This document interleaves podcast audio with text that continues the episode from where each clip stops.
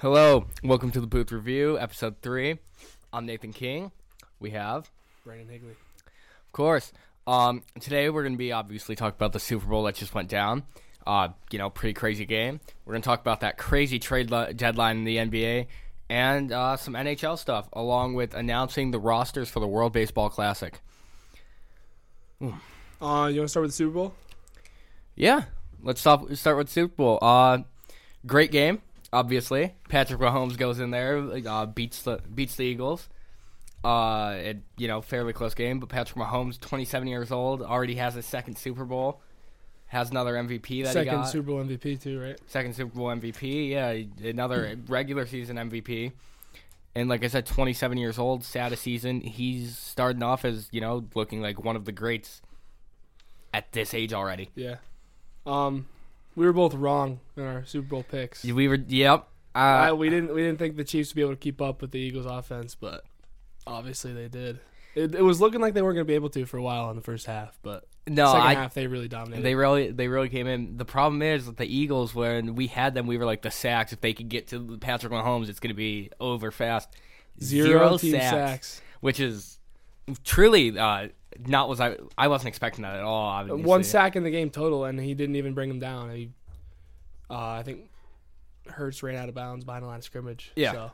which I was expecting more. I think they blit they Eagles barely blitzed at all the whole game. They only had like one or two, and uh, with no pressure, Pat, if you don't pressure Patrick Mahomes, you're not gonna have a chance. You give that man time; he is the most talented quarterback I've ever watched play. So people are going to talk about the the play at the end of the game, the holding, but I think the play of the game is the Hurts fumble that Nick Bolton scooped and scored in the first half. Nick Bolton played a phenomenal game. I think that's the play that is going it, it kind of decided the game because if that doesn't happen, Kansas City's got to get in the end zone just to uh, tie the game, right? Yeah, Or- it no that play definitely even switched momentum completely. It was like here we're here, we're gonna you know we're scoring right now. You guys get the ball, but we just did that to you. Yeah. Flipped Tied the game, right? At Yeah. the time. Tied the game. And Eagles then- were going down to make it a two score game. Yeah, and uh, if they made the two score game, I don't think Chiefs are coming back there. Uh, Um, some stats here. First, we'll start with Philly. Hurts, 304 through the air and a touchdown, 70 on the ground and three touchdowns. The most rushing touchdowns in a game by a quarterback in Super Bowl history. yeah, I was honestly by the Eagles pretty disappointed by the rush game overall. They their averages were really poor. Uh, even from Jalen Hurts with uh, 15 carries, he got 4.7 yards. But it, for quarterbacks, normally with scrambles, you'll average six, seven yards a carry. Right. unlike running backs.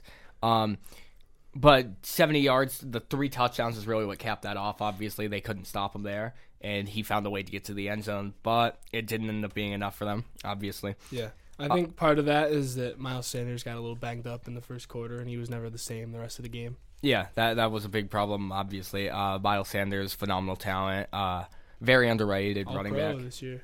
Yeah. So uh, I feel like he doesn't get enough talk, but he, he- because he got hurt a little bit, he was just kind of They a had, to, non they had to lean on Kenneth Gainwell, Boston Scott, which is not ideal in a Super Bowl.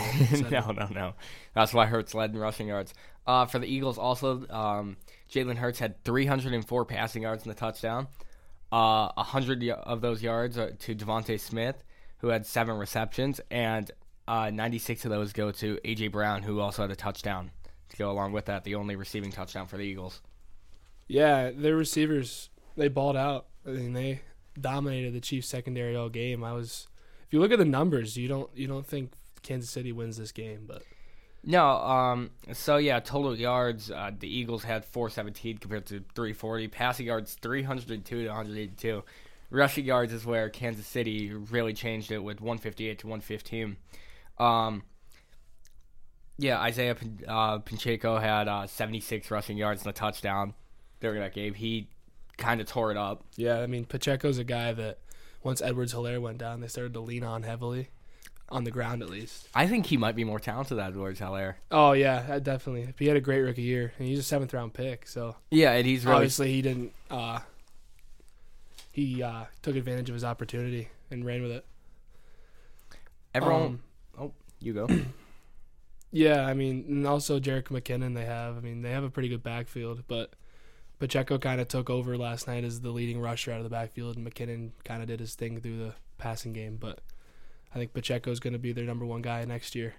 Yeah, Pacheco. Even step you step up in the Super Bowl and you go on and win. I mean, obviously you're gonna go out there. You're the guy at that point.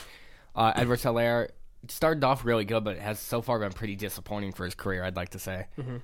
Uh, Patrick Mahomes, uh, 27 passing attempts, 182 yards. He had 21 completions, three touchdowns. Didn't have a lot of yards. The touchdowns, though, obviously really big. They Yeah.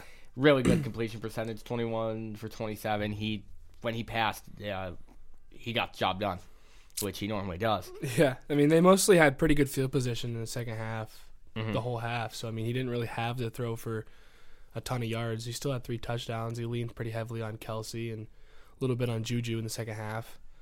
They both had pretty good games. Uh, they ran the ball well in the second half. And they did what they had to do. I mean, Mahomes just was Mahomes. Yeah, no, um, Mahomes, he's definitely, you know, as already stated, maybe the most talented quarterback I ever watched play. Um, news, obviously, uh, for Philly is uh, police calls and like uh, rates and everything were definitely up last night. A lot of property damage, whether they won or lose, or yeah, won or lost. You saw Started pregame like seven hours before the game. There were they yeah they were already flipping cars. You saw a lot of videos of people smashing their TVs, PS5s, things of that nature. Yeah. Uh, so I mean, It's Philly. it's Philly. You knew no matter what they were gonna end up, you know, destructive. I want to say about Mahomes is if I had to. All right, so if we had a all-time fantasy draft and you have to pick one player to start your franchise with ever, I think I'm picking Patrick Mahomes. He's definitely right up there with me. I Just mean, because it's, it's either Mahomes or Tom Brady. Or Tom Brady. Patrick Mahomes brings the element of his legs that Brady never could, yeah, and he's got a stronger arm. does have a stronger arm. I think Brady at times was a or Brady not at times. I think Brady was a better decision maker. Patrick Mahomes and Josh Allen both have a problem where they make you know they make the most ridiculous plays you've ever seen in my opinion, but they also are reckless at times where they try the big plays and they try too much to play hero ball, where it can turn into you know some reckless decisions. But overall, for Patrick Mahomes, it works out ninety percent of the time. Yeah, he's just too good. Josh Allen sixty. yeah, I was gonna say a little more than not than yeah. yeah. But uh you know, I think it's really a toss up, but I think all said and done, if Patrick Mahomes continues on this path, he does he could, you know, go down as one of the all uh as the GOAT or maybe one of the all time greats. Yeah, I mean, he won a Super Bowl um, with a very less than ideal receiving core. I They- mean, very unknown running back room going into the season. Mm. Still have Kelce, obviously, but Oh, the O line was unknown to start the year. I mean, everyone just stepped up and played pretty well. I hate how good he is. He's the best. He's I, the best. I really hate it. But uh, you would you would you trade any player in the league to get him on your team. Yeah. That's how good he they is. They said they couldn't do it without Tyreek Hill. They went out there and said, "Yeah, Yeah. we're we have Patrick Mahomes. yeah, We have Andy Reid. Eric Bieniemy. Give Yeah. him credit too. He's the best offensive coordinator. Yeah, the they said we have Panchero. I mean, that's all we really need for a Super Bowl. So, uh, but yeah, great game. Um, some other news. There were a little bit of uh, controversy, not controversy, but uh, Super Bowl commercial had people yelling throughout. You know, uh, the Tubi. the house, the Tubi commercial. Yeah, that was crazy. Everyone was yelling. Apparently, um, a good promotion, but yeah, It looked real because they, they brought the actual announcers up and they Yeah, had brought like the live shot. and then they were like, "Yeah, Tubi ad." So good marketing, but definitely Probably caused some a little uh, bit of commotion panic. in the house, especially from Philly fans. I assume they probably Yeah. smashed the TV or two over that. yeah, or their laptop or something. yeah. So someone got their arm broken. Uh, Now some actual controversy late in the game. That holding call. A lot of people don't like it. no, I I agree with it. Yeah, I mean, you see the replays, you see the players even admit it. The, he had clear retention of his his jersey. People are upset because it's 13 that it happened to, but that's the correct call in my opinion. yeah. I don't have uh, I don't have any uh, teams in the game, so like I didn't have any rooting interest. hmm That's a hold, man. Did you see the close up picture? Yeah. the whole jersey They had a grab. whole fistful of jersey, and I mean, I used to play tight end, receiver back in high school. If you're trying to get out of your break and someone's grabbing your jersey even a little bit, Yeah. you can't get out of your break. No, not like- at all. It, it, it slows down all If he doesn't grab his jersey there, he's running an out and up. That's a touchdown anyway. Respect though, respect to James Bradberry for saying what it was, and Yeah, people. I hope he doesn't get too much backlash from fans because James Bradberry all year has truthfully been a great cornerback. Yeah, he's still a great player. yeah. Like I said, it came down to a little bit of a snag, and Good call, good route, good yeah, decision if, to throw. If he didn't grab that jersey anyway, I feel like it was probably worth the risk anyway for some, for the little jersey grab. Just because if he didn't get that, that's probably a touchdown. yeah, So might have helped them if they did score. They would have a little more time. But I mean, in the heat of the moment, you're just trying to make a play. yeah. So I don't think I hope he doesn't get a lot of hate because obviously James Bradberry is a big part of that team. Yeah. That that secondary. I think he's a free agent now, Yeah. so be interesting to see where he goes. Yeah, Buffalo. Um, um, not sports related. Uh, Rihanna halftime show. She has another kid on the way with ASAP Rocky. Mhm. Uh, I thought I- it was a W halftime show. I thought. ever people were dissing on it, but I, I like myself some Rihanna. I feel like she has so many smash hits, like Yeah. unbelievable amount. Like she, that was a good halftime show. No, I it- thought I give it it an good. There's a lot of a lot of people say, "Oh, it was, I don't like it. It was bad," but they say that every year about every halftime Yeah, show. I mean, anymore. if it's not some band from the 1980s, then the old people aren't gonna like it anyway. So I liked the one last year actually. Yeah, that was very That good. That was cool. I, there was a lot Dre of and Snoop for that and one too, but I thought um, the 50 Cent part on that was great, and I Yes. thought Rihanna yeah, coming on there, just um, the floating arena she had, that was, I don't know. I think it's interesting. The Super Bowl, it's not official, but I ca with how seriously our culture and our nation takes sports, I feel like it's pretty much a holiday. yeah. I mean, I think that the Monday after the Super Bowl, everyone should get off. I mean, Mhm. you know how many people are watching it, obviously. Yeah, no, it's the biggest event like on TV all year, Yeah. every year, and it's it's truthfully a lot more than football. You have people that are watching that game just to go watch the performance, or just oh look at these commercials. You got a few cool commercials on there, and I don't know, it's truly a whole spectacle.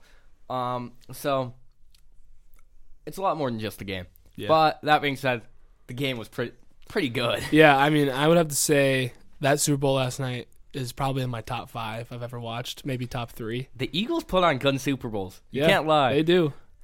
And my favorite one, I think I, I've watched in my lifetime. Well, you watched your Steelers when it was awesome Super Bowl, but in my lifetime, the one with Nick Foles, That was a good game too. offensive attack back and forth, over 500 yards from Brady, and he still lost. Nick Foles, I believe, went over 500, I believe, or was real close. Yeah. And uh, I mean, if I had to have, if I had to pick three ever, this one might make the top three. That was a really good game. Mhm. Both great quarterbacks, great offenses, exciting defensive plays. so, past the Super Bowl, the losing team, the Eagles, what do they have to do to get back? They have a boatload of free agents, like a ton. I'm gonna look it up here, but you can say what you think. So yeah, I think they have a lot of free agents. They have a lot of aging players, but at the same time, they have a lot of youth. They either have really young players or really old players. You have Kelce, who probably might hang it up, honestly, or he's going to be close at least. And a lot of older offensive linemen. Lane Johnson's old. Yeah, Lane Johnson's really old. But then you have Hurts, who Hurts is a young player. AJ Brown's still a pretty young player. You know, 18 free agents. ridiculous. They're I'll no- list some of them off here. Fletcher Cox, Ooh, he's old too. Um, Javon Hargrave, Yep, James Bradberry, yep. um, Andre Dillard, Kyzir White, T.J. Edwards, Boston Scott, Zach Pascal, Miles Sanders. All the running backs really. Yeah. Um, Robert Quinn, who they traded for. Linval Joseph, Ooh, Suh, C.J. Gardner Johnson, who they traded a lot of assets for too. he's good too. So I mean, they got to find a way to lock up some of those guys. Maybe not Miles Sanders as he's a running back, but I feel like they can bring back a lot of the pieces, but there's no way you can bring back everyone there. no, I think Gardner Johnson is a must. I think you should try to bring back Robert Quinn Mhm. and Javon Hargrave, Oh, I I think Bradberry. They I think they. Bradberry. Yeah, I feel like just with what he's done, I feel like they're a big piece, and that secondary has been tops in the league. hmm they still obviously have Slay, so they should be Slay. alright. But I've I liked Slay bringing- forever, yeah, and see Brad- him go there, and yeah, Bradberry coming back would help him out though. definitely would. You saw even smaller names. You lose your quarterback too. It's a big problem. You saw Bills with Levi Wallace. Levi was a big part, but that killed our secondary. He did good work with the Steelers He had this a year. great year. Yeah, But obviously Jalen Hurts big breakout season this year. I feel like with him, he's a winner. I feel like they will still compete and win games when he's out there. Yeah, I mean he can win games even when he doesn't pass the ball well, just based off of his rushing ability. Mhm. The dude is so strong and such a great runner. Like he's almost a running back who is a very good deep passer as well. There's a lot of running hybrids now when it comes to like quarterback, uh, um, where you there's a lot of good passers that could you know also have really good ground game. Just to list off a few: Lamar Jackson, Justin Fields, um, Patrick Mahomes, Patrick Mahomes has a pretty solid run game. Josh Allen. Yep. Uh, Herbert once in a while will take off. Yeah. Obviously, you just have a lot more players that will run often now. Kenny Pickett. Kenny Pickett, yep. Jalen, um, yeah, Hurts again is a really big one with what you saw in the Super Bowl. I feel like you see it a lot more now. Um, Even Oh, Burrow can. Burrow, Trey Lance can. Trey Lance. Um, There's a Deshaun lot- Watson. Yeah, he can, and uh, I don't know. It's it's cool to see you know the more athletic running or more athletic quarterbacks now uh, instead of just pure pocket passers of the past, which is cool. Obviously, I love love Peyton Manning, love quarterbacks of that nature, but it's a different game now, and you can really see that new styles and Yeah, exactly. Yeah. The game uh, is changing to more of a. I don't want to say college style offense because it's not just college style anymore. I mean, the RPO is a thing. Um, design quarterback runs are a big thing. Hmm. I mean, it's just how the game's transitioning now. So No, it's yeah, it's definitely the future. And uh, Jalen Hurts, I feel like even with the free agencies, they're gonna be back eventually. oh yeah, With Hurts. if not next year, I mean, this team's still gonna be loaded. Their Uh, offense is ridiculous. How did Chiefs get back? I mean, Keep Patrick Mahomes healthy. keep him healthy and they'll have a chance. Yeah, and you'll Keep Kel- keep Kelce on the field. keep, keep Kelce, Mahomes on the Patrick Mahomes. Uh, Andy Reid still coaches. That's all you really need at this point. Yeah, I think they're going to lose Bieniemy finally this year. I mean, he's deserved a head coaching job for at least three or four years now. Mhm. I think this is the year he finally gets one somewhere. Yeah, no, it's surprising that he already hasn't. Yeah, So I feel like all they, yeah, they can get back really easily. It might be a little more work for the Eagles with their free agents, but I still feel like they're a very talented team. yeah, and it's it's so impressive that it'll it could be very doable for the Chiefs to get back since the AFC is so loaded. Mhm. I mean, you go into next year, you still probably have the Chiefs as your favorite to win the AFC. AFC's crazy loaded this year. Yet they haven't won the Super Bowl in a good minute. Yeah, It's you're been- right. It's the top team has been uh, The Rams, the Bucs. besides this year with the Chiefs. It, yeah, you had the Rams, the Bucs, the Eagles almost won it this year, but like Eagles did win it in 18 though. The AFC's been more talented. I feel, but the top team has come a lot from the NFC. Yeah, I mean, yeah, Besides the Chiefs, the Chiefs are the anomaly in recent Yeah, time. the Eagles played really well last night. I thought for the first half and the end of the third quarter, I thought this they were going to take control, and they looked like the better team for A lot of young game. players though go in that uh, situation when you're going against Patrick Mahomes, who has experience now. It's like Yeah. they're nervous. You'd be nervous. I'd be nervous. Yeah, and I, they saw it right there. They're like, "We have it right here," and they choked. Let it fall right away. yeah. I mean, you watched that game last night though, and you have no issue with the statement that those were the best two teams in football. I think that was pretty evident that those were the best two teams in the sport, and um, it was a really good game. Um, yeah, I think that's uh, all we have for the NFL today. Uh, just Super Bowl. Um, so NBA.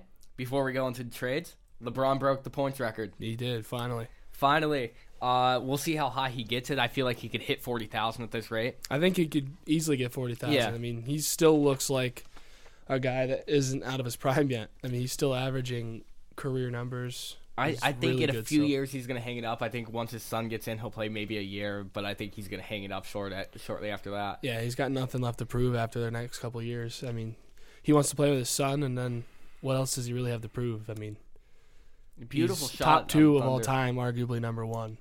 Uh, I figured he'd get against that Thunder team. They were going for the points record. You can tell they didn't really play much basketball.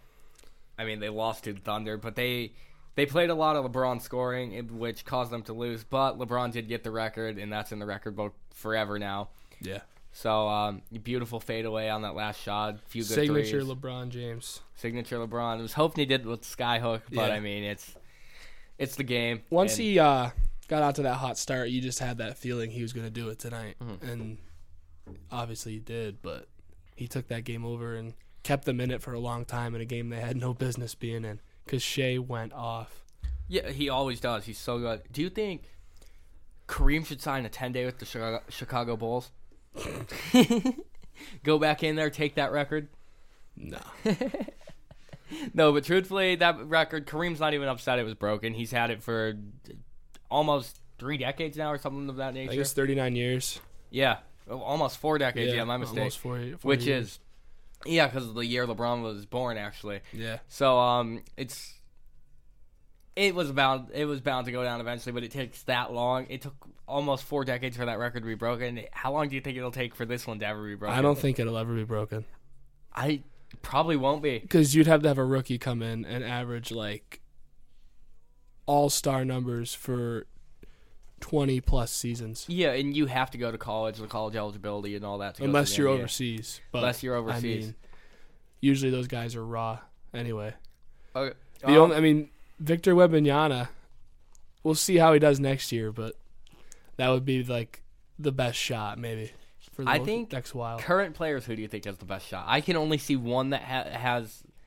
If he plays for 15 more years, he just stated that he likely don't doesn't want to play that long. But Luka Doncic, if he continues on his path, scoring this much, and plays until he's like 39, like LeBron did, has a chance. Yeah, very small chance. That's what I'm saying. It's very small, but if you have to go out of any player right now, you can't say anyone else. I think with his age and he has, he's 23, right? Yeah. currently at this point, 23 has just about 9,000 po- career points right now. Uh, so obviously quite a ways to go, but he, it's a 0.0001 chance that that even happens. Yeah. But if anyone's gonna do it, I think it would probably be him. But we probably won't see this broken. If it is broken Yeah, I mean, in our lifetime, he's going to get 40,000 points, something that nobody's ever even touched or come close to. Yeah. Even Kareem wasn't even close. He was over 2,000 points away. Do you think if Jordan play it, played uh, the, so he took off, you know, ninety nine, two thousand, came back and everything, and he also took off the year for baseball. You think if he plays those three years, he's right up there? Didn't he retire twice? Yes, So, I mean, yeah, he might have gotten pretty close. he to it. retired a year for a year and like a half for the. I think if he did, because he was he took off two two seasons though, two full NBA seasons. two full NBA seasons, then he took off another with his, uh, yeah, with the his retirement before he came back for the Wizards. So if he Yeah. played that all the way through, do you think he's right up there? Yeah, probably. He probably gets to forty thousand. Because what would he end up with, like thirty three? Uh, just under thirty three thousand, I believe. Yeah. So probably with his career yeah. averages, I think he'd be right up there. Yeah, because he's still before he got injured with the Wizards, he was still like all star caliber. And we're talking the two greatest players of all time. So if Yeah. anyone's gonna do it, it's those two. I mean, I mean, realistically, if anyone's gonna do it, they're not even born yet, or they're an infant. Mhm. So, I mean, we'll have to wait and see. But or it's me when I declare for the draft next yeah, year. or Nathan King when he declares. Yeah, my Alfred University uh, college eligibility this year is almost up, and then I can go on and play in the NBA. Mhm. Me and uh, Wembanyama have been in contacts recently, so yeah. yeah. No, but truthfully, I don't think it in our lifetime. It's very unlikely we'll ever see this record broken again. right. Um, NBA right now, ugh, a lot of big trades. A ton. Well, let's the uh, NBA trying to steal the spotlight from Super Bowl week. They really did. Super Bowl got nothing really Uh-uh. compared to like the build up. Um, because you saw one of the craziest trade deadlines I've seen in a while. Yeah. All Um, stars, really good role players, Yeah. draft picks. Last week we talked about the Kyrie Irving trade. Uh, this week, start off, Lakers got D'Angelo Russell, Malik Beasley, and Jarred Vanderbilt. The Jazz got Russell Westbrook, who they're planning on cutting. Um, Juan Toscano Anderson, Damian Jones, top four protected 2027 first round pick. Uh, Timberwolves got Mike Conley, um, Nickeil Alexander Walker, and three second round picks. Hmm. Who do you think won? I think obviously probably the Lakers won. I think because I I, mean even Malik Beasley's solid player. See, D'Angelo Russell, well, he cannot he cannot play that great a defense. He can get points for you. He's been in LA before. I mean, I feel like he's a, a pretty solid player. He's been overshined being, you know, in a small market team such as Minnesota. Uh, so I feel like the Lakers definitely got a good deal. The Jazz, I don't really know what the Jazz were doing. Yeah, I, I would have to say the Jazz are the losers here. I think the Jazz were the losers. I feel like they didn't. They got a top four protected pick, but like I, I just don't get it. It's so far down the road though, you don't know how good the Lakers are going to be in that I 2027 mean, Damian season. Jones is all right. Juan Toscano Anderson, he's he's solid, but He's like, nothing like worth giving up. but I feel like for Mike- where they were at, yeah. they didn't have to jump in this trade at all. I don't love them giving up Mike Conley either because I mean He's a good player. he's very solid. He's averaging. I don't know if this is his career high in assists this year, but it's 7.6. He's a good two way player too. You yeah, he's averaging his career high in assists this season as well as almost 11 points per game, hmm and he's shooting 82% from the free throw line. I have to say, I give the Lakers probably with what they gave up. You have to give them like a, at least a B plus. I would say A minus. I mean, they got a really good scorer in D'Angelo Russell, something they've been looking for out of the guard position all year. Yeah, I have to give the Jazz like a C, C, C minus, maybe even a D at this point. Like they didn't really get anything amazing. The only thing they gave got worthwhile is Russell Westbrook, who they're going to buy out. So, yeah, I mean, not great from the Jazz. And they also give up a very good Mike Conley. Timberwolves. I'll, I'll give the Timberwolves. I was going to say B. I I mean, Mike Conley's well. solid, dude. They could uh they could use a backup guard. D'Angelo Russell is kind of floating there because they have scores with Ant. They have um, you know, Cat. yeah, Cat. Um, Cat goes out there, he gets points. I feel like they just really D'Lo was kind of just getting lost, and he didn't fit their system very well because you know, He's got to be like one of their main ball handlers, bringing the ball up, and I think Edwards was starting to take over that. yeah. I think that role. D'Lo with the Lakers though will take over that role. And Yeah, and He will can- help uh, relieve LeBron of his scoring. They have poor 40 a night. spacing. Yeah, they have bad shooters. They need the shooter. They Yeah, have he can shoot. spacing. You, get- surround LeBron with shooters, you see what can happen. I Yeah, mean, because he sets people up. So all I- of his championships, he's been surrounded with shooters. yeah, Timberwolves. I think the Timberwolves still did well. They got Mike Conley. They got three second round picks. You know, Mike Conley's a good piece to surround with stars they have. Alexander Walker's still young. He could we could still be a solid role player. hmm Um, Um, for the Lakers, I mean Malik Beasley solid as well. He's nothing to scoff at. I mean that was a pretty interesting storyline too with him being teammates now with Scottie Pippen Jr. and he he was dating Scottie Pippen Jr.'s mother. That's a very that that's an awkward. Yeah, that's That terrible was kind of a him. funny storyline I thought, but um Scottie's gonna go to those games. yeah. Yeah. Malik Beasley, uh, former 20 point per game scorer. Mhm. He's averaging 13.4 this season, which is still above his career average, shooting about 40% from the field. Um, Again, you surround LeBron a- with yeah. shooters, and that's what they got. not a bad player to pick up, especially for they didn't really give anything up. Before we get to the big one, we're gonna stick with the Lakers. A simple one. Lakers and Magic just straight up trade Mo Bamba for Pat Bev. Yeah, uh, great deal for the Lakers. I mean, Pat Bev just kind of a He's good, but he's aging, and what the Lakers need is a defensive, like, good center right there. And yeah. Mo Bamba, I mean, Pat Bev gives you good defense at the guard position, but eh, he doesn't score. He doesn't really bring you that much value. Mobamba, very, I think, an underrated player for at the this Magic. point, underrated player. He's I mean, obviously, he's not like an all-world scorer, but he's still he's a very elite defensive presence in the middle, and he's a good rim protector. Yeah. Um, no, he is a good rim protector. A lot of people don't even shoot on the rim because you know he just gets in there. Um, he's like I said, he's still pretty young. Um, he's 24 years old, has a seven foot ten wingspan. You know, I think 7'4". it's like one of the longest, if not the longest, in the NBA. Yeah, it's right up there. Um, this season, uh, he's averaging seven points, uh, four rebounds, uh, one assist. Surprises rebounds are low, but his uh, Well, minutes per game has also yeah. been a lot lower. Yeah, I mean last year, um, eight point seven whole minutes per game more than he is playing this year, Uh-huh. and uh, the stats show if you give him more minutes, like I think the Lakers will, he can be productive. Last season, ten point six points per game, almost two blocks, uh, eight rebounds. So With obviously he's having a down year, but he's also receiving way less minutes. with his less minutes, he's still averaging a block per game this year, exactly on the dot.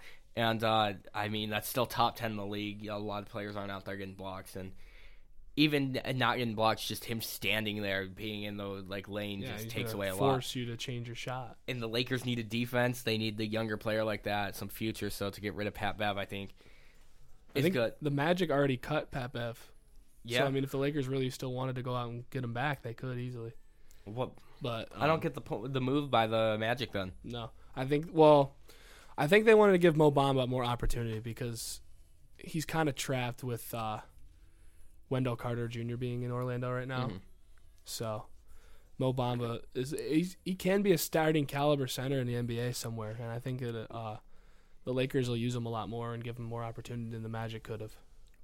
Yeah. I think he'll help spell AD as well. I mean, AD obviously still an elite scorer. Yeah, When he plays, Banged when up. he plays, he's so good. Yeah, he's so banged up though that he's not the defensive presence he once was. Still very, very, very good defensive presence, but if you put them on the floor together, or if you just have Mo Bamba spell him off the bench, Mm. AD can focus on getting some buckets, and Mo Bamba can take care of the glass. No, Mo, yeah, completely agree. And AD, uh, they run the offense through AD when he's out there. uh, the coaches even said that that you know AD is the primary offensive um, weapon now, and I feel like it's you know he's a very good player when he's there. He's just not there a lot. Other news, um, J- James Wiseman was traded from the Warriors. He went to the Pistons and the Hawks. A three-team trade: Hawks, Warriors, Pistons. Hawks got Sadiq Bey from the Pistons. Um, Warriors got five second-round picks. I think the winner of this trade, the Hawks. yeah. Um, this trade almost didn't go through, but uh, the failed physical happened, and um, the Warriors okayed the deal, even though Gary Payton, I think, was part of this deal. Gary Payton was in the next deal. They made a trade, uh, five second round picks straight up for Gary Payton the second. Was that what it was? So they basically the Warriors traded James Wiseman straight up for Gary Payton the second. If we're going through all, yeah, pretty much. Yeah. I give the Warriors out. I'm sorry, I give him probably a C, C minus. He was good for them, but he's injured right now, anyways. And Five seconds is a lot. five. I mean, there's gems that come out of the second round every year. That's what I'm saying. So- They could have done a lot more with that. And Wiseman was the number two overall pick. Yeah, they took him over Lamelo Ball. If you- They took him over Lamelo Ball, Tyrese Halliburton, Sadiq Bey, who was traded in this, very solid player. Um, Mm-hmm. even Patrick Williams, the guy who went number four, he's way Yeah. better than James Wiseman has been. um, even for Thunder, uh, Pokusevski gives them the you know height that they need anyway. Mm-hmm. Poku's seven foot tall. Really good shooter. Yeah, really good shooter. The bit uh, stretch five. So they really whiffed on that Wiseman draft pick. Yeah, I mean, he was very unproven at the time. Also, he didn't get to play much college ball because of the recruiting mm-hmm. scandal and the receiving payment thing at Memphis. So, I mean, he never really played any ball past the high school level. He was big, and that was his skill set. Yeah, I mean, he's never been like he can't shoot. He was very raw anyway going into college, and he didn't. Really, he played one or two college games, I think. Yeah. Before he had to lose his eligibility, so It's yeah. So you didn't see a lot out of him. and They were like, "Yeah, we'll take him too." They need the center. To be fair, I mean, it makes sense why they. he was best available. But Best available for them. But at that point, could you imagine Halliburton dishing out Steph Curry? He's come out as one of the elite passers in the league. imagine running a three guard starting lineup with Curry, Thompson, and Lamelo Ball. Have Yeah. Jordan Poole come off the bench Sadiq Bey as well. to the Hawks, right? Yeah, Sadiq Bey. They could have drafted him that same year though. As a Sadiq Bey, I mean, he's a he's scorer. pretty good player. I think he got a 50 point game last year for the Pistons, Yeah. and I feel like for scoring, anyways, it's. I don't know if the Hawks necessarily need him, but I feel like it's. Can't hurt. It, yeah, Never have hurt. enough scoring in the NBA, especially nowadays the way the game is. He's only like 23, 24. It's his third year in the NBA. He's 23. Last year, he played 82 games, averaged 16.1 points per game. In 82, you don't see. You maybe have five players. He's got 52 82. games played already this year. His minutes are down, but he's averaging 15 points a game still. So Yeah, still a guy that can contribute anywhere. I mean, Even if he's if the- he's contributing in uh, Detroit like that. I Even mean, if he's coming off the bench, he's leading that second lineup and he's going to score points for them. yeah, You need a deep bench anymore. You see a lot of players that have a great t- starting five, all these star powers, but they trade everyone away. Big problem with the Nets. yeah. So, Sadiq Bey's a guy I really like coming out of Villanova. He was really, really, really good college player. And usually the guys that come out of Villanova are solid, but Sadiq Bey's exceeded my expectations. Yeah. No, Sadiq Bey definitely has. Uh, for the Pistons, though, James Wiseman, I don't know what the Pistons were doing getting rid of Sadiq Bey. That being said, maybe James Wiseman can revive his career there. You've seen some centers go there. Uh, Blake Griffin when he went there, um, even Um, though he played the power forward, power forward. Drummond had his best years in Detroit. Yeah, they all had up years in Detroit. So maybe James Wiseman, young player, if he breaks out there, could be good for the Pistons. Especially with the Pistons' young roster. I mean, they're trying to. I mean, the, their plan's pretty clear what they're trying to do. They're trying to load up with young talent and develop them together and let them kind of gel. I mean, um, he's going to get pretty good opportunity there compared to Golden State because Golden State obviously is Golden State. They got Steph Curry, Clay Yeah. Thompson, Jordan Poole, Andrew Wiggins, uh, Draymond Green. I mean, he's probably their sixth option scoring wise, and he was a top three pick. Not very ideal for him. Yeah, and even Kuminga and players such of that nature. Yeah. You just have a lot of players, and Wiseman was really deep down there, so the Pistons could revitalize him, and maybe James Wiseman breaks out. Yeah, he could be the premier big man to pair up on the pick and roll with Cade Cunningham, Killian Hayes. Mhm. I don't hate it for the Pistons, but I don't like giving up Sadiq Bey. No, Sadiq Bey was a really good young player for them. Also, since uh, we mentioned the Warriors got Gary Payton the second for five seconds, the Blazers got those five seconds. With Dame having an up year again, you know, really playing some of his best ball, averaging 30 points a game this year. Uh, it has been on a tear this month, actually.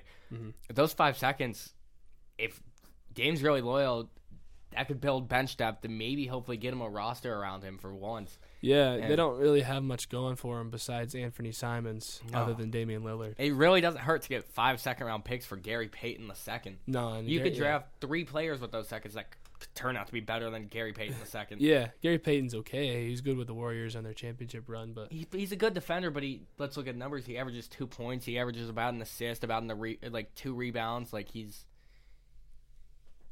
he's not phenomenal, you know. So yeah, yeah. I mean, pretty worth it for Portland. Um, again, we're gonna get to the KD trade last, but uh, Clippers uh got Eric Gordon and three future seconds, uh, while the Rockets got John Wall, Danny Green, the pick swap, and the Grizzlies got Luke Kennard. I think the John Wall got released already Really, from this trade. Pretty sure, and so did Danny Green. Danny Green signed with the Cavs. Then what the Rockets get? A pick swap? Yeah, I think they already cut both the guys they acquired in this trade. That being said, they didn't really give up too much. Eric Gordon kind of aging at this point. Very aging. Yeah, He's and very old. I mean, what is he now? He's averaging 13 points per game, but he's having a down year from three percentage wise compared to last year. He shot 41% last year. He's down to 34% this year. that being said, um, I think the Grizzlies won that with getting Luke Kennard. Yeah, Luke Kennard.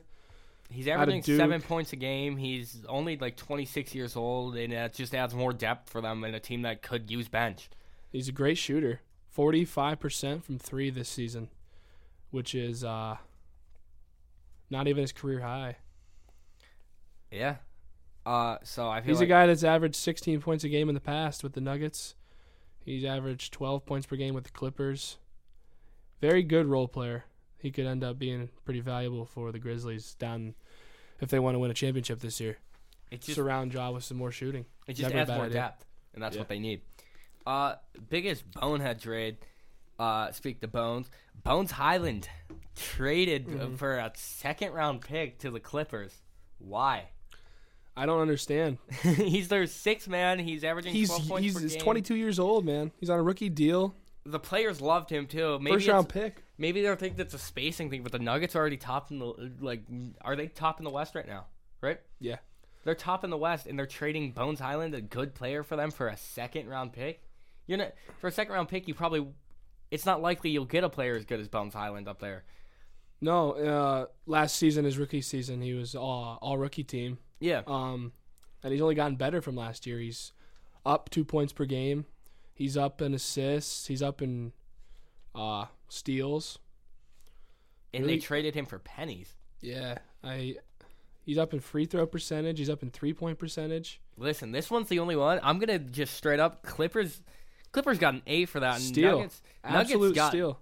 D minus to an F. That's just a very bad deal. I would never agree to that. What the Clippers are essentially doing here is they're upgrading uh, Luke Kennard for Bones Hyland.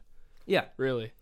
And Um, maybe the, it'll fit their system better. They already have tall players. You know, Luke Kennard has some size to him. Uh, they already have Paul George, who's you know pretty tall. You have Kawhi Leonard as well playing the forward positions. So Mm-hmm. I, Bones Hyland just adds good passing for them and more spacing. I I'm trying to think of a justifiable reason why the Nuggets would do this. maybe, like I said, can't maybe really think of one. I'm not GM or anything. Maybe it was spacing. Maybe it was something. But they're top in the league, so it really can't be an You'd issue. have to think it'd be like a locker room issue or like a altercation or something. That's what I'm saying. But the players like him. That's yeah, why I, I don't mean, get it. very weird from the Nuggets. Bones Hyland, only his second year in the league, really young, rookie deal, very affordable. Maybe it's deeper than we know, but it's just uh, why. Yeah, Um, finally to it. Surprisingly, middle of the night, I woke up at 3 a.m. and saw this. Kevin Durant and T.J. Warren were traded to the Suns for Mikal Bridges, Cam Johnson, Jae Crowder, and four first-round picks. This, this uh, this is a trade I think both teams won. I have a win-win for both. Kevin Durant's obviously aging, but it's still Kevin Durant. yeah, he's still the best scorer, pure scorer in the NBA. Maybe. And the Suns had to make a move. T.J. Warren is also a pretty good scorer. So, Let's see um, what Warren's numbers are looking like this year. Warren's Last time he was in numbers- Phoenix, obviously he was a monster. Yeah, Warren's numbers are down this year, I believe, but that also came with you had Kevin Durant and Kyrie Irving that were playing a lot of games. and Ben Simmons and Nick Claxton. Uh, last time he was in Phoenix was 2018, 2019. He was 25.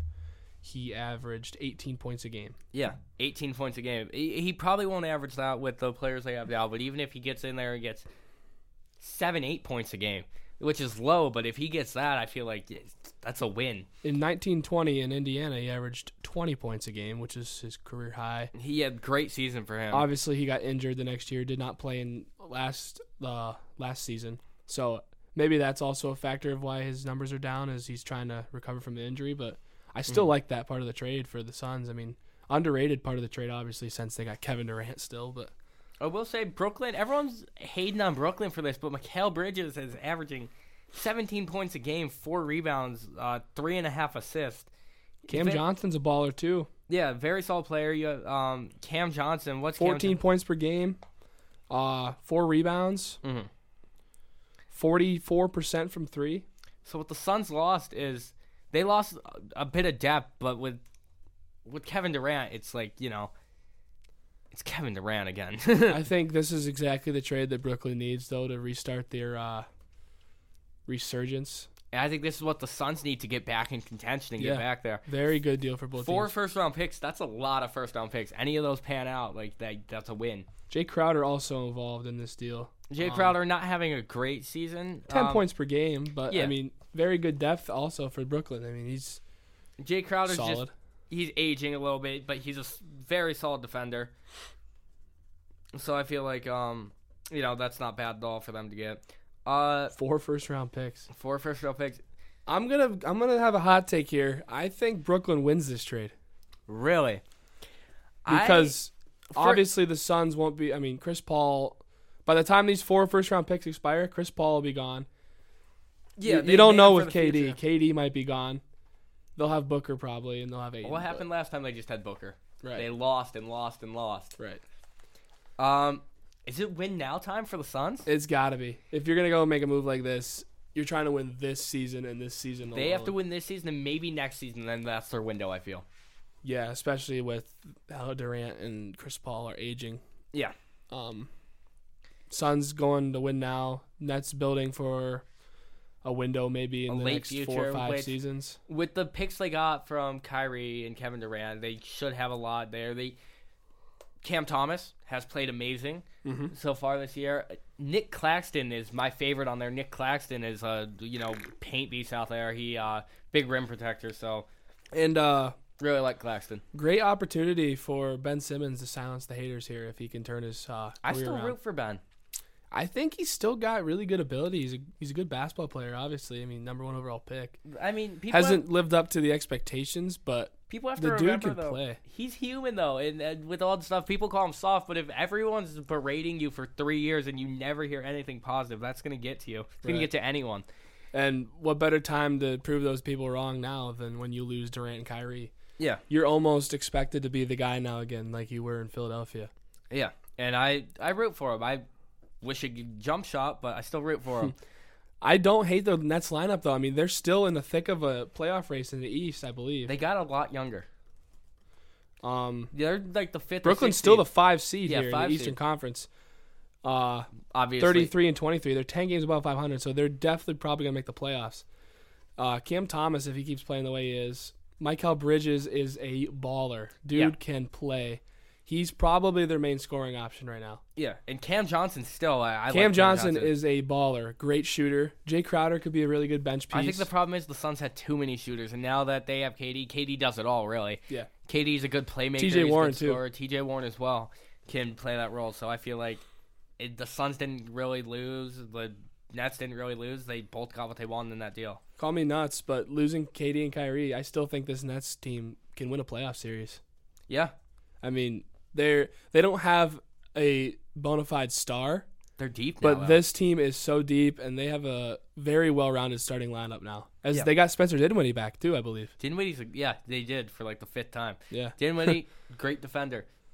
yeah, great, great player to have on your team. Um, yeah. So, what it makes me put in perspective, seeing what the um, what the uh, you know Brooklyn got for KD and Kyrie win the picks. You look at the deal that had the Timberwolves made earlier in the summer, uh, going for Rudy Gobert. I believe Yeah. that was also forty or four first round picks. That For- one did not work out so well. No, that that's what I'm saying. You could trade KD for. It's either the Nets, which I don't believe they got fleeced. It's either the Nets got fleeced, which I don't believe, or the Timberwolves really just made a terrible deal. And um, yeah, five players and five picks for that Rudy Gobert uh, trade, which has set up the Jazz for the future. Mhm. So you go back to that, and they truly lost that Yeah, don't love it. go go through this now. Timber, I'll, I'll read through it. Timberwolves uh, received Ru- Rudy Gobert. Jazz got Malik Beasley, Pat Bev, uh, Leandro Bolmaro, Walker Kessler, Jarred Vanderbilt. Which some of them, you know, they've traded. Vanderbilt's gone, obviously. Pat Bev's gone, but they got some assets gone. for that.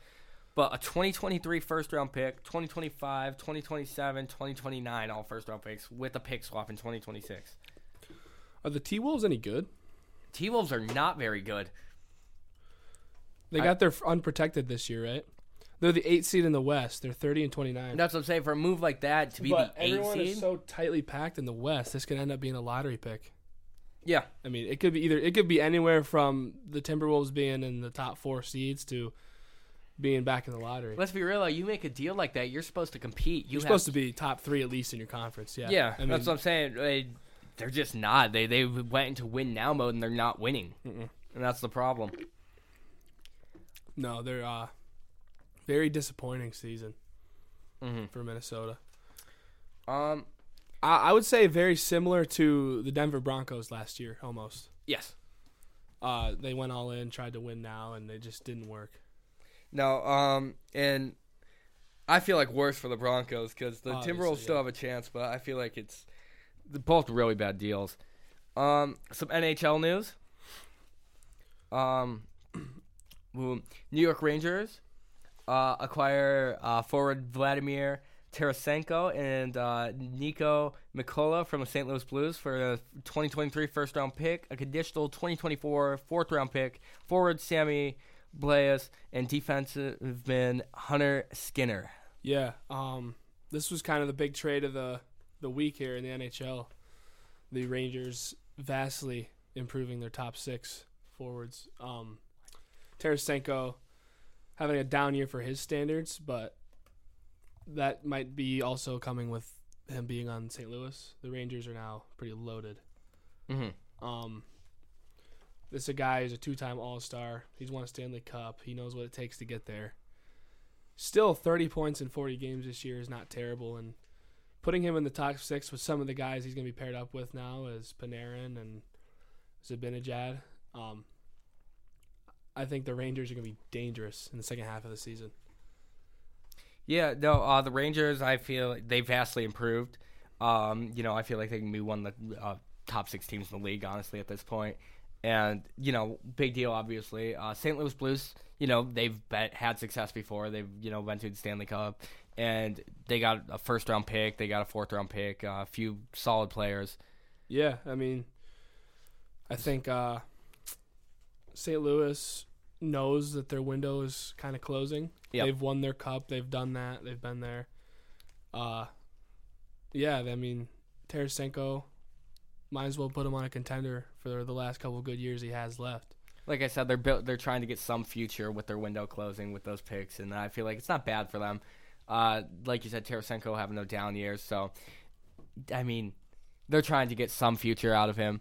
You know, that he's played for many years for them and had success, so good for the Blues. But I feel like the Rangers definitely got big improvements. So Yeah, I think uh, the Rangers are nasty now. I mean, this this team is loaded at forward now. They're loaded at defenseman. They have the best goalie on the planet, Igor Shesterkin. do you think they can win their division? I Metro? think. I mean, they're six points back out of the Metro right now. Metro. They're pretty uh pretty deeply locked into the wild card at least. Mm. So I mean, I think this is a team that can end up winning the Metro. Carolina obviously really good. Uh, New Jersey obviously really good, but the Rangers on a five game win streak right now. They're gonna be tough to beat, especially in the Garden because it's gonna it's starting to get close to playoff hockey and that place gets rocking. The Garden always gets rocking. Uh, so you think they have a chance to, to go to the Cup? I think I hot take time again. I think the Rangers are going to win the Metro Division. I think they're going to go to the Stanley Cup Final. That's who I think is going to win the Eastern Conference. I mean, the Bruins obviously would be a lot of people's favorites. Mm-hmm. This Rangers team is going to be really tough to beat come playoff time. They were last year. And, yeah, and they're deep, you know. So Yeah, they uh vastly they got they got way better adding Tarasenko. Mm. So watch out for the New York Rangers. Um. Other news, um, Jacob Chychrun of the Arizona Coyotes, they announced today he will not be playing another game for the Arizona Coyotes, and he won't be playing anymore until he is traded. He's been getting scratched for trade-related reasons. Uh, Coyotes came out and said today that they won't play him until a deal is done. So I mean, he's really young still. You know, only being like 24 years old. Um, Coyotes, they're, I they're they're the Coyotes. They're not anything special, you know. And um, they're obviously trying to rebuild, but yeah, uh, he's still so young though to get rid of him. I mean, he's has 28 points in 36 games played this year. You know, so with his age and as a defenseman out there getting 28 points that fast, I feel like it's for Yeah. them. They kind of maybe he won now, but I feel like it's a big loss to get rid of him. You know.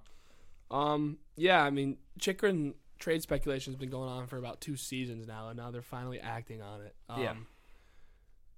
I think the right move though for the Coyotes is getting rid of him now. I mean, his value's never been higher, Mhm. so it's going to take a boatload of value to uh, acquire him.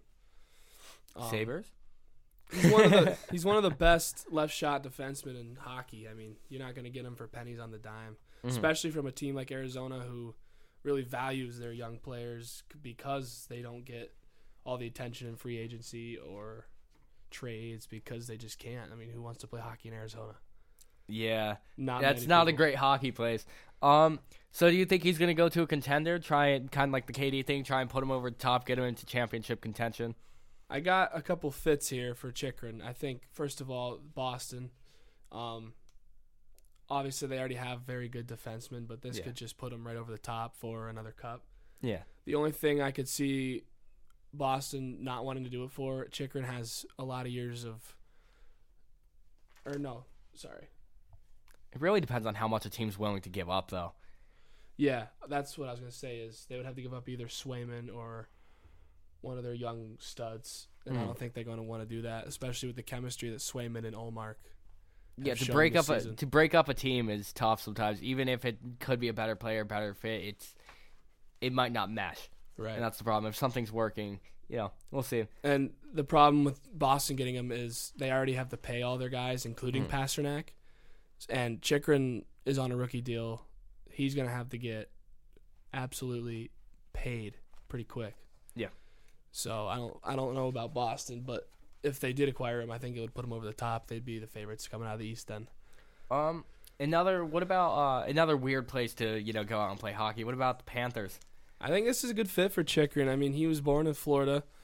Um, Obviously, the Panthers are pairing Ekblad and Weegar together, but the Mhm. problem with that is they're both right-handed defensemen, Yeah, so, so, they could use they could use a top pair defenseman that shoots left-handed, you- and that would make them even deeper on their defense core, putting either Ekblad or Weegar on their second pair, which well, Yeah. that's disgusting. Who do you think they trade to give him or to get Chychrun though?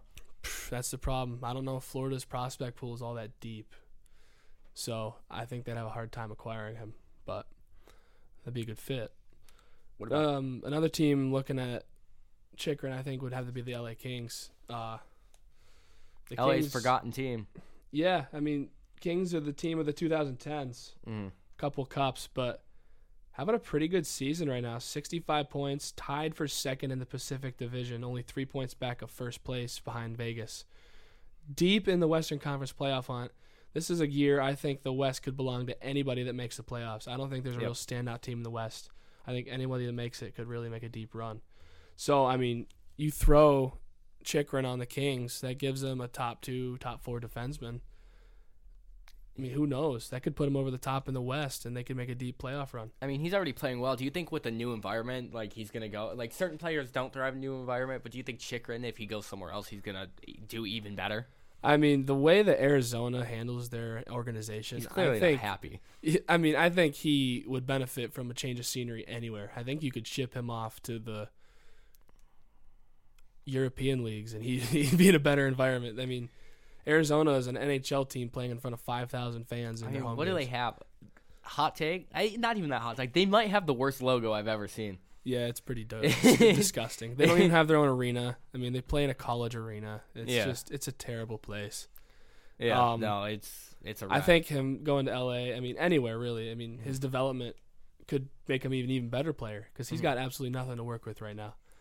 no, it's But the, Yeah. I think the Kings are a serious contender for Chychrun. I mean, deep in the playoff hunt, obviously, like we said, uh, they have a really really deep prospect pool. I think maybe uh, Quinton Byfield mhm. could be involved in this trade, but I think watch out for the Kings to get Chychrun.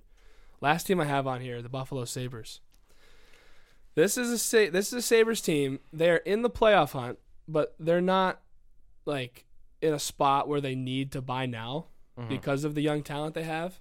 I think they're gonna develop. But, But, Chychrun is a guy who is on an entry level deal still, and they have the money to pay for him once they need to. I mean, this this is a team with I, one of the most, uh, one of the biggest cap, most cap room in the NHL. Mhm. I mean, they're dishing out contracts left and right, and they still have a ton left.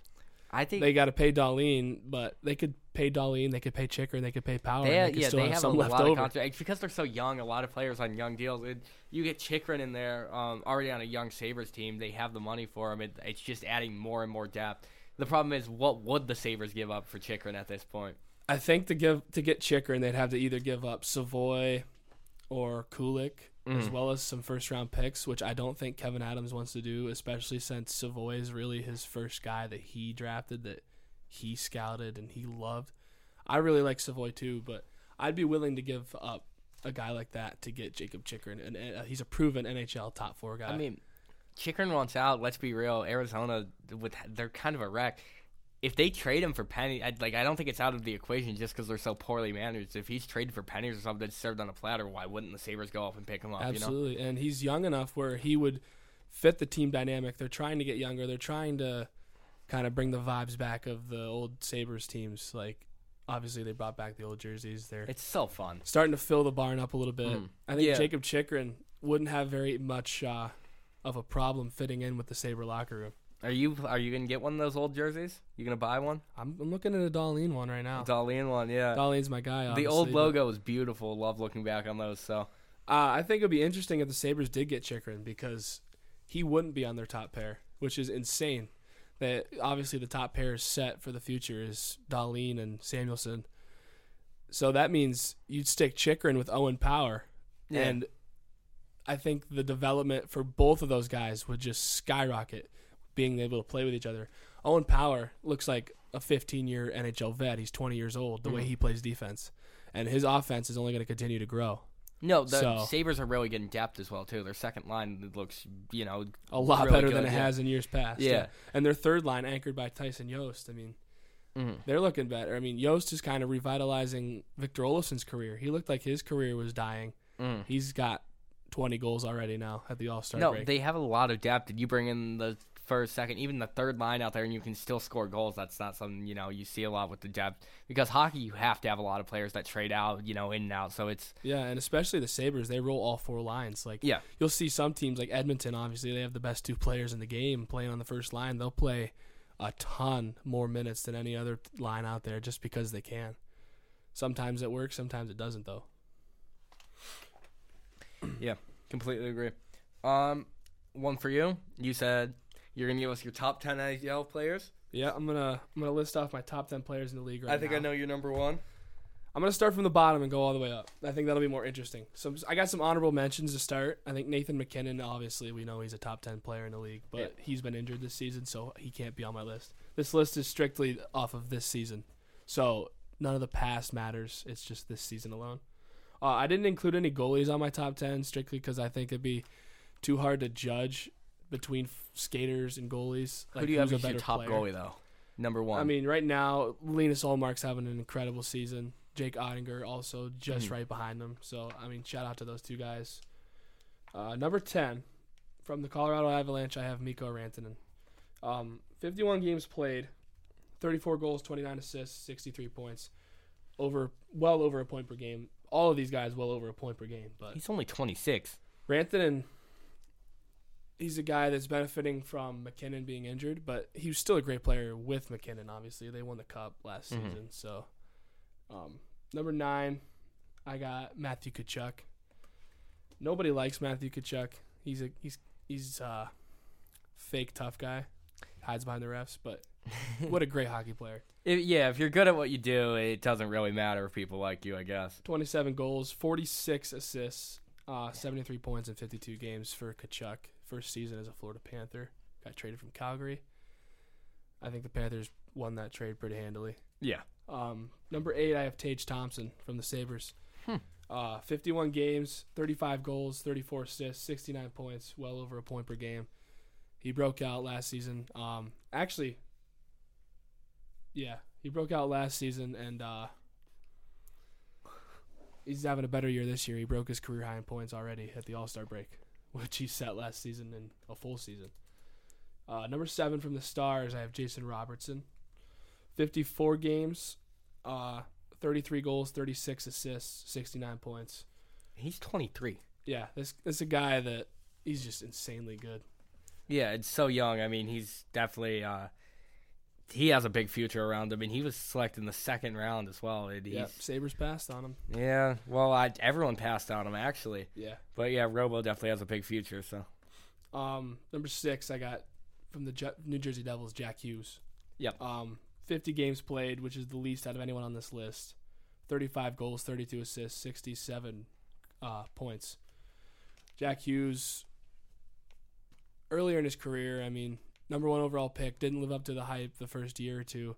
He's really broken out, and he is a special center. Uh, I saw his first career game, actually really, in Buffalo, and uh, he's gotten so much better since then. So Well, I mean, I'm glad to see it. even last year though, he had 56 points in only 49 games.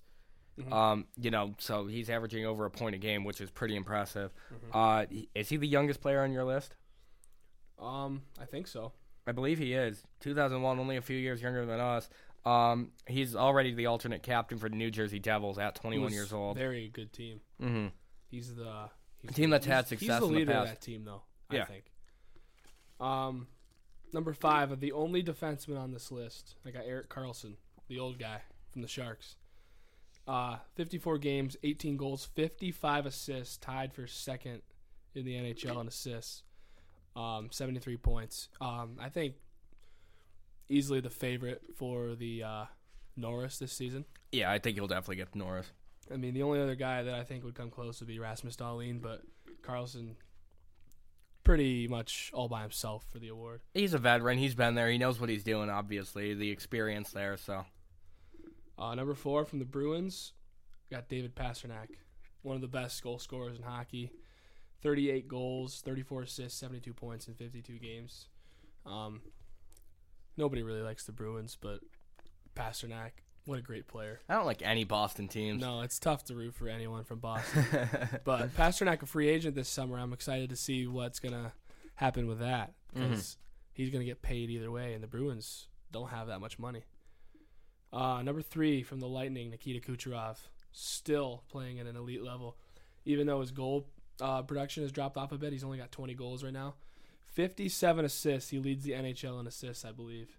77 points in 52 games. Um, the Lightning still playing really good hockey, even with their aging stars.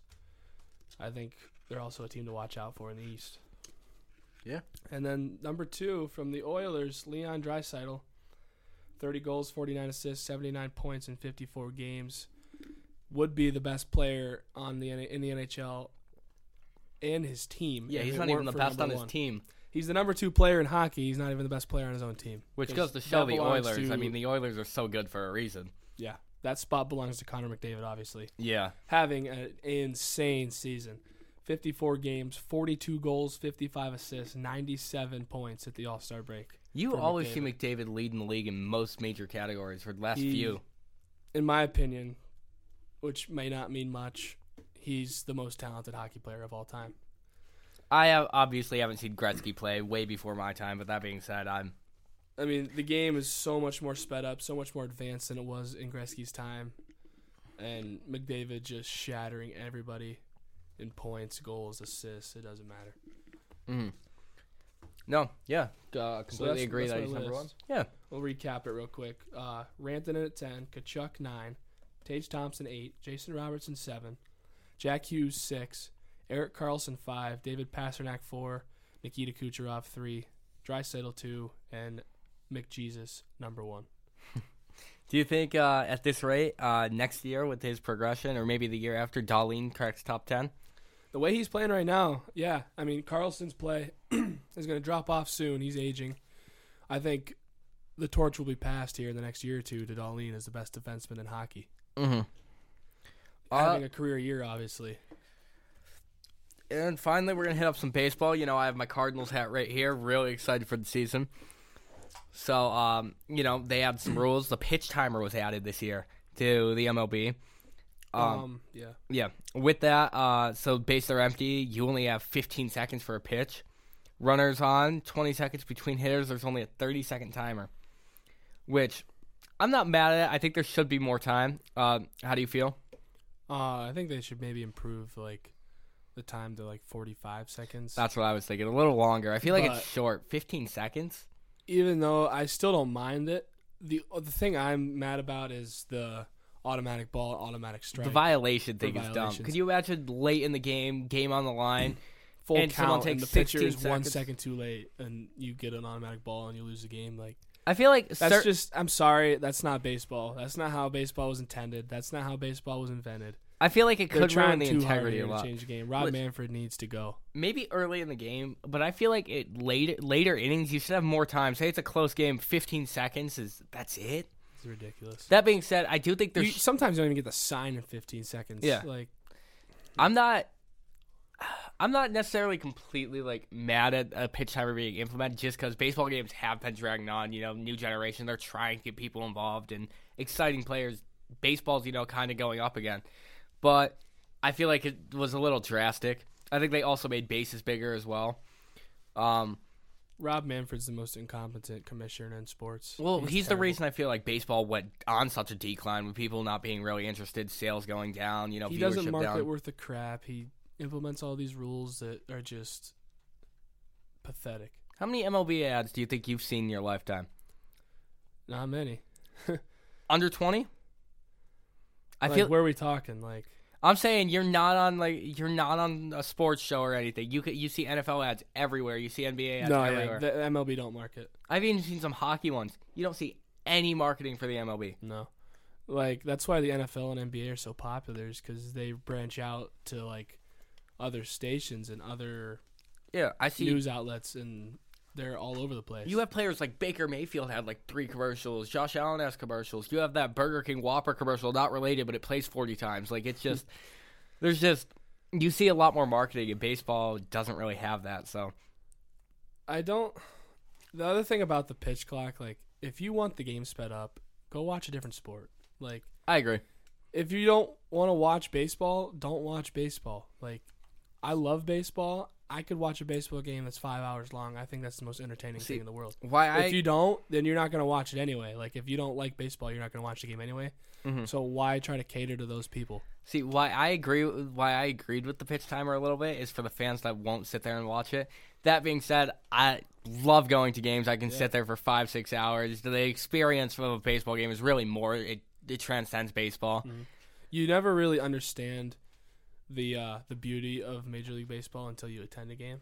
But I said last week, baseball's an art. Yeah, it's unbelievable. You have I recommend you go to a game this summer. Yeah. Um, so I feel like pitch timer. It's definitely something. Um, our final thing today, the World Baseball Classic rosters were finally announced. I'll look up some of the rosters here. Uh, we'll start with Team USA. Team USA might be one of my favorites right now. Uh, yeah, I mean this is a team. Uh, got a couple facts about the roster here: twenty-one All Stars and four MVPs. That's correct. four Team MVPs. USA. This Big, a big Cardinal roster there. You have Paul Goldschmidt there. Uh, you have Wainwright coming back to pitch in the World Baseball Classic. You have um, Arenado coming in there at third base. Uh, it's you know I feel like it's gonna be a lot of fun. So for your catchers for Team USA, you got Realmuto and Will Smith, two of the best catchers on the planet. Will Smith's great. Yeah, And Realmuto, obviously, yeah. many time All Star. They're all Realmuto, three time All Star, two time Gold Glove winner. Um, both first time participants in the World Baseball Classic. Infielders, you got Pete Alonso, Yep. Tim Anderson, Nolan Arenado, Paul Goldschmidt, Trea Turner, Bobby Witt Jr. Oh my goodness. yeah. So this infield has everything. Uh, if you want defense, you got Bobby Witt, you got Trea Turner. If you want power, you got Pete Alonso, Paul Goldschmidt. If you uh, defense, Nolan Arenado too, obviously, but Tim Anderson can do a little bit of everything. Trea Turner is the fastest player in baseball. Bobby Witt, young, exciting star. Mm. And Very interesting group of infielders. the outfielders, though, come on. Mookie Betts, Cedric Mullen, Mike Trout, Kyle Tucker. Schwarber, Jeff McNeil. I mean, crazy good stuff. Mookie Betts, and perennial MVP candidate. Mike Trout, maybe the best player of all time. Yeah. Kyle Tucker is starting to break out and become an all-star caliber player. Jeff McNeil won the batting title last season. There's more. Cedric Mullins is broken out. Kyle Schwarber's got unbelievable power. This looks like an all star team. There's more all stars on this roster than there are available positions. Yeah. You have all stars benched right now because of it. Yeah. which is crazy. Uh, the rotation really hard to fill. World Baseball Classic. A lot of players are worried they're gonna hurt their arms, but still, you have Clayton Kershaw out there. You have Lance Lynn. You have Adam Wainwright. All a lot, all a lot older, Mhm. but you know they're still really good. And then you have a younger player. You have Nestor Cortes out there. You know throwing it. Yep. You also have Miles Mikolas, who is a solid arm to have. He, yeah, he's had some really good seasons, and I feel like they have to be up there for the favorites by far. And I feel like the U.S. is really representing baseball. I love the bullpen too. I mean, you got Daniel Bard who throws gas, Mm. David Bednar, an all-star closer for the Pirates, Kendall Graveman, um, Brady Singer. I don't know if he's going to start games or come in relief. He's a starter for the Royals, but guy can throw. Devin Williams is an all-star. Mhm. Adam Ottavino, former all-star, he's still good. Ryan Pressly is an all-star. I mean, unreal how good this team USA is. Yeah, I'm, I'm excited to see the U.S. is good. I remember when I was younger, they just weren't it. Obviously, you had Dominican Republic, Colombia, um, Cuba, teams of that nature dominating. So the USA is finally catching up to the world in baseball, like the in other sports. You know, the world catched up to the USA in like basketball and football and things of that nature. So it's cool to see baseball. We have to catch up. You know. Right. Which is, I think they are doing a pretty good job of doing that. Yeah. Um, next roster we're gonna go to, I think, the Dominican Republic. Dominican Republic, team that could normally a- well win this. Yeah, normally a favorite for you know a lot of the um, other like Puerto Rico, Dominican it brings great baseball players. I Uh, think this Dominican team is just as good as Team USA. They're right up. There. I mean, they're even their general manager is a a stud. Their general manager, um, veteran player Nelson Cruz, Yeah. playing the uh, designated hitter, DH. So We'll start with the catchers. uh, Francisco Mejia, Gary Sanchez. This is the uh, the one position that I don't think uh, they're up to par with USA at is No. They won't provide the offense that the Team USA catchers will. Um, yeah, not very impressive catching room. Gary Sanchez past his prime. Mejia, eh. So, but the infielders may just make up for it. I mean, they're hitting though. It's yeah. The, the infielders are definitely make up for it, but um, Manny Machado's out there, Hmm. obviously for them.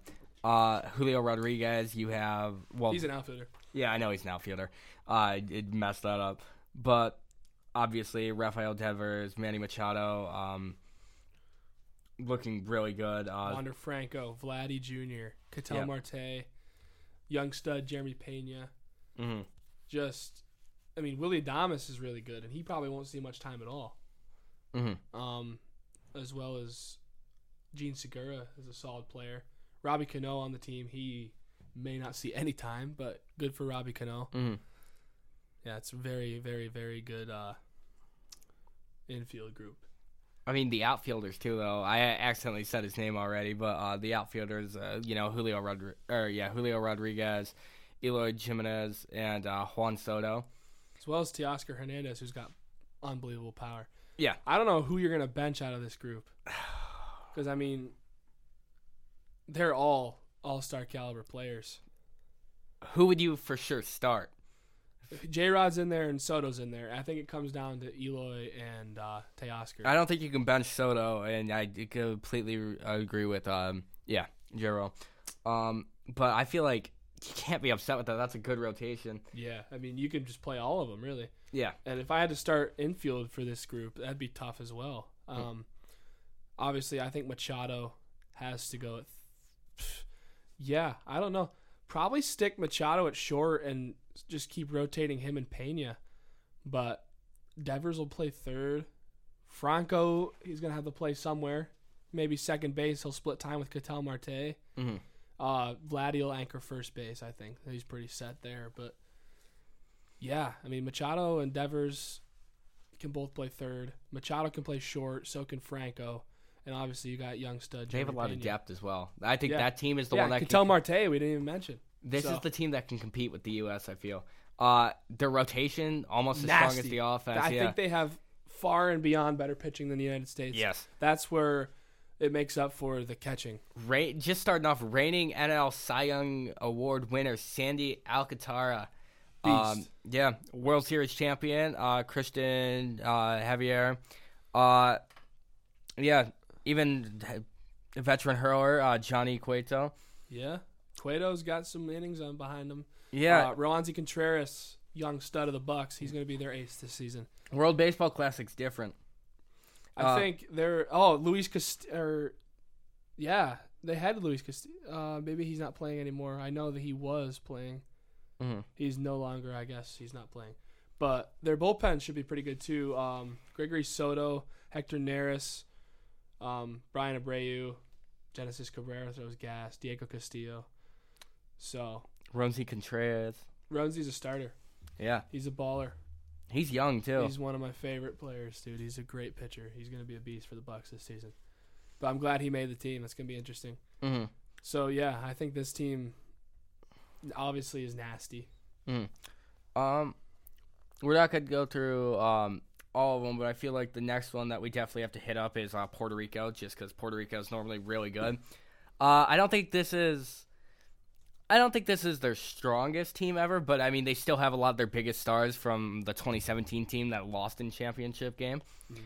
Um, you know, you have Javi Baez and Francisco Lindor out there manning that infield. Um, I don't think the um their catching is great, but I think their catching is better than Dominicans. They Yeah. got Christian Vasquez, who's a solid player, MJ Melendez, Martin Maldonado. I mean, those guys are all better than what the Dominican the Dominican is throwing out there. So, um, definitely an advantage over the Dominican on catching.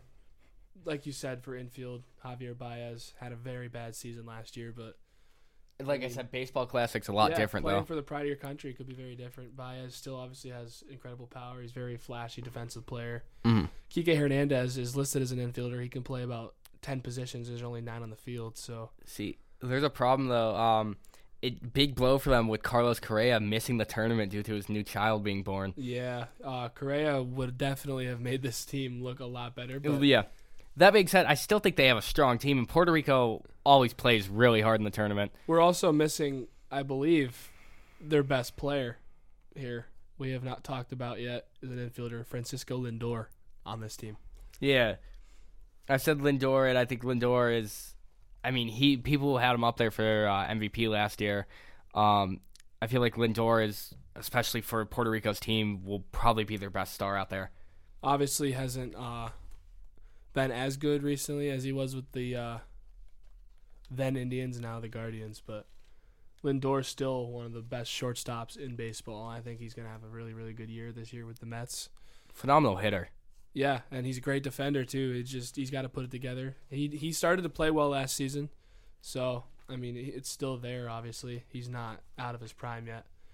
Um, he had a great World Baseball Classic in 2017 too. Yeah, and he they, was maybe the best player in the tournament that year. I mean, he was unbelievable. like I said, they always have a pretty solid team. I think they always make championship game. They just you know have to put it all together, and I can never count them out. Um, only three outfielders listed here, but Kike Hernandez, I think, is going to end up being their center fielder, even though he's listed as an infielder. Mhm. But the outfielders listed Henry Ramos, uh, Eddie Rosario, and Nelson Velasquez. Nothing special. Eddie Rosario, pretty good hitter. But if you add Kike Hernandez to that mix, it starts to look a lot better. Yeah, For them. like I said, not their strongest roster, but they still have you know the big stars, the hitters, and it's baseball. Anything can happen. They have pretty good pitching here. Um, Jose Berrios, obviously, really good arm for the Blue Jays. Um, Marcus Stroman, an interesting story here because he won tournament MVP in 2017 with Team USA. Yep. But his mother is from Puerto Rico, and he wouldn't have made Team USA, so he's going to suit up for Team Puerto Rico this year. He's hitting us up with a switch up. So Yeah. Um, couple of bullpen guys. Edwin Diaz is the best closer in baseball last year. Um, Jorge Lopez, um, Duane Underwood Jr.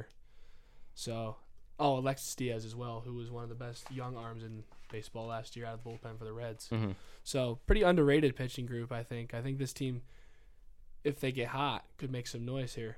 I think it's definitely not out of the question that they could still win it. Yeah. Um, two more teams I think we should talk about. Uh, we're way over on time somehow. A lot of news. Uh, I feel like Colombia, just because you know another one of those teams. Uh, pretty solid roster out there. Uh, pitching big strength as it was in their last tournament. Uh, Jose Quintana out there, you know, really good pitcher. Has been solid for quite a while now. Um, he's definitely going to be good. They have uh, in their roster much deeper. They have additional players like Harold Ramirez, Oscar Mercado, uh, Urshela, Jordan Diaz. I feel like uh, could make a breakout. So I feel like um, Colombia has a good roster. I don't think they're tops to win it this year, but I think that they're obviously going to compete and win some games out there. Yeah, a couple of decent hitters in their lineup. Mercado, Harold Ramirez, Jorge Alfaro is an exciting guy. Yep. Um, Gio Urshela. So, not not the best roster by any means, but they have a couple of major league guys. Yeah. Um, let me take a look at Team Canada's roster here, real quick. Uh, another underrated roster, I think. Um, Freddie Freeman obviously leading the pack here, but their catchers, Bo Naylor is probably their starting catcher. Um, top prospect with Cleveland. He made his debut in October. Um, he can get his first full season started on the right note here if he has a good tournament. Um, Mm-hmm. some infielders. They got Freddie Freeman, Abraham Toro.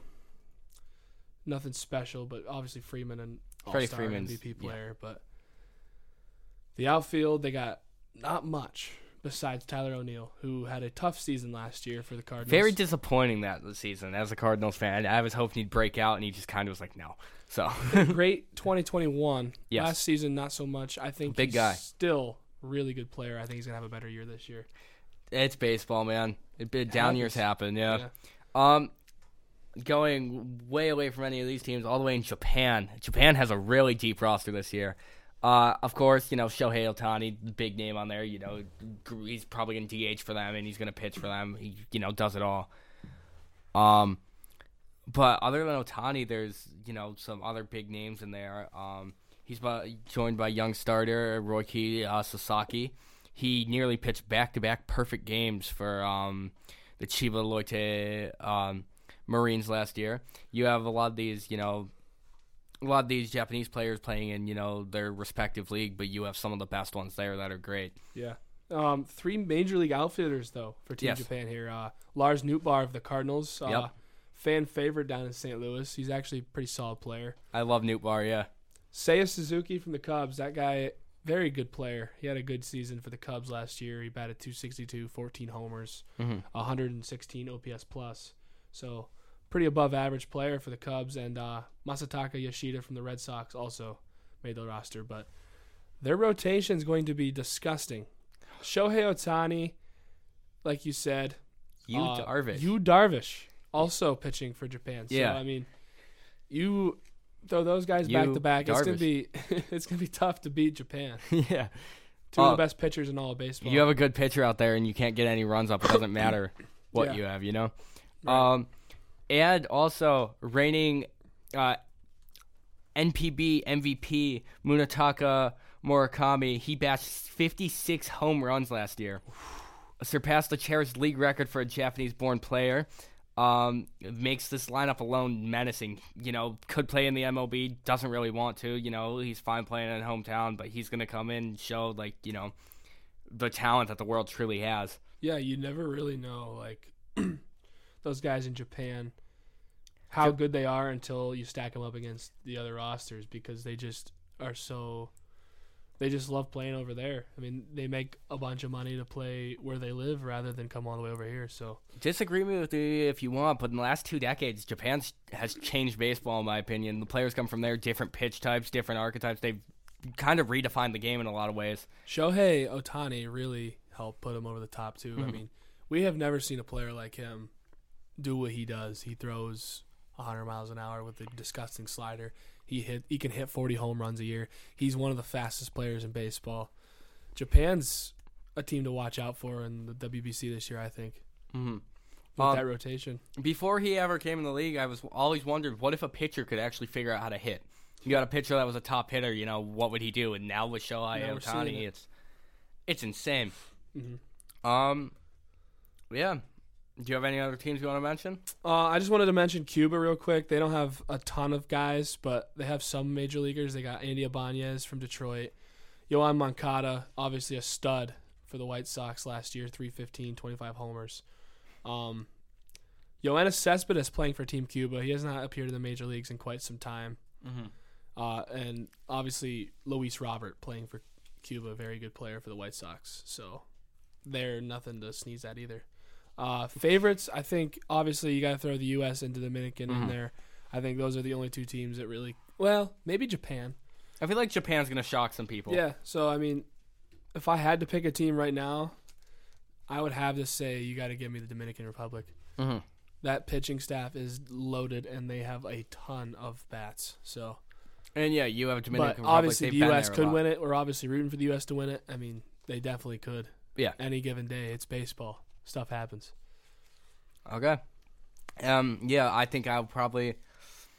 I'd probably go with the U.S. just out of bias, but I think Dominican will win it, and Japan I think will make it really far.